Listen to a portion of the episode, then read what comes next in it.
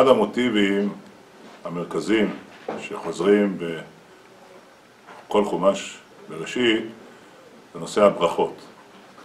אנחנו רואים שאברהם אבינו אמנם לא העביר את הברכה, לא בירך את יצחק, בגלל שאומרים חז"ל שעל פי רוח הקודש הוא ראה שמיצחק ייצג את עשיו.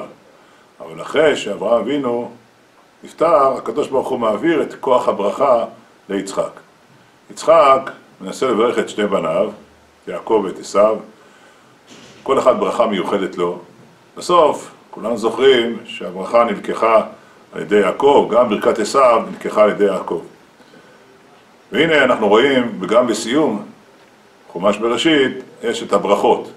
יש את הברכות שיעקב מברך את בניו, מברך את כל בניו לפני מותו. ויש לנו ברכה מיוחדת שיעקב אבינו מברך את בניו של יוסף, את אפרים ומנשה.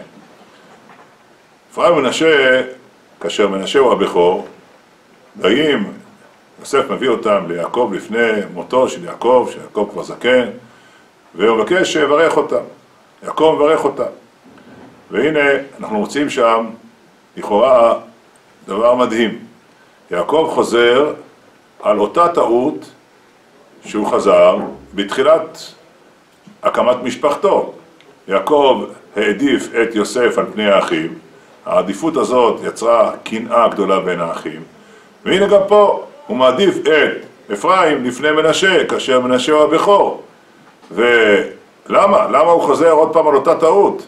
להעדיף את הצעיר לפני הבכור? אנחנו רואים שמלחמת אחים היא מלחמה שמלווה אותנו בחומש אה, בראשית, החל מההתחלה, קין והבל, המלחמה הראשונה שיש בעולם, זה מלחמת אחים.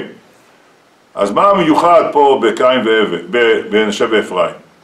אז יוסף רוצה, שם את, את, את אה, מנשה מימינו של יעקב ואת אפרים משמאלו. יעקב מסכל את ידיו. לכאורה היה יכול לעשות, יעקב לעשות דבר מאוד פשוט, להגיד לו, תשנה את הסדר. לא, הוא מסכל את ידיו. התפקיד של סיכול הידיים הוא להראות שבאמת נכון, מנשה עומד מצד ימין שלי, אבל היד הימין מונחת דווקא על אפרים. הדבר המעניין, שמנשה ואפרים הם הדוגמה לשני אחים שחיו טוב, הם לא רבו אחר כך בגלל זה, לא הייתה פה קנאה. ולכן אולי זו הסיבה שאבא מברך את בניו דווקא את ברכת להיות כמנשה ואפרים.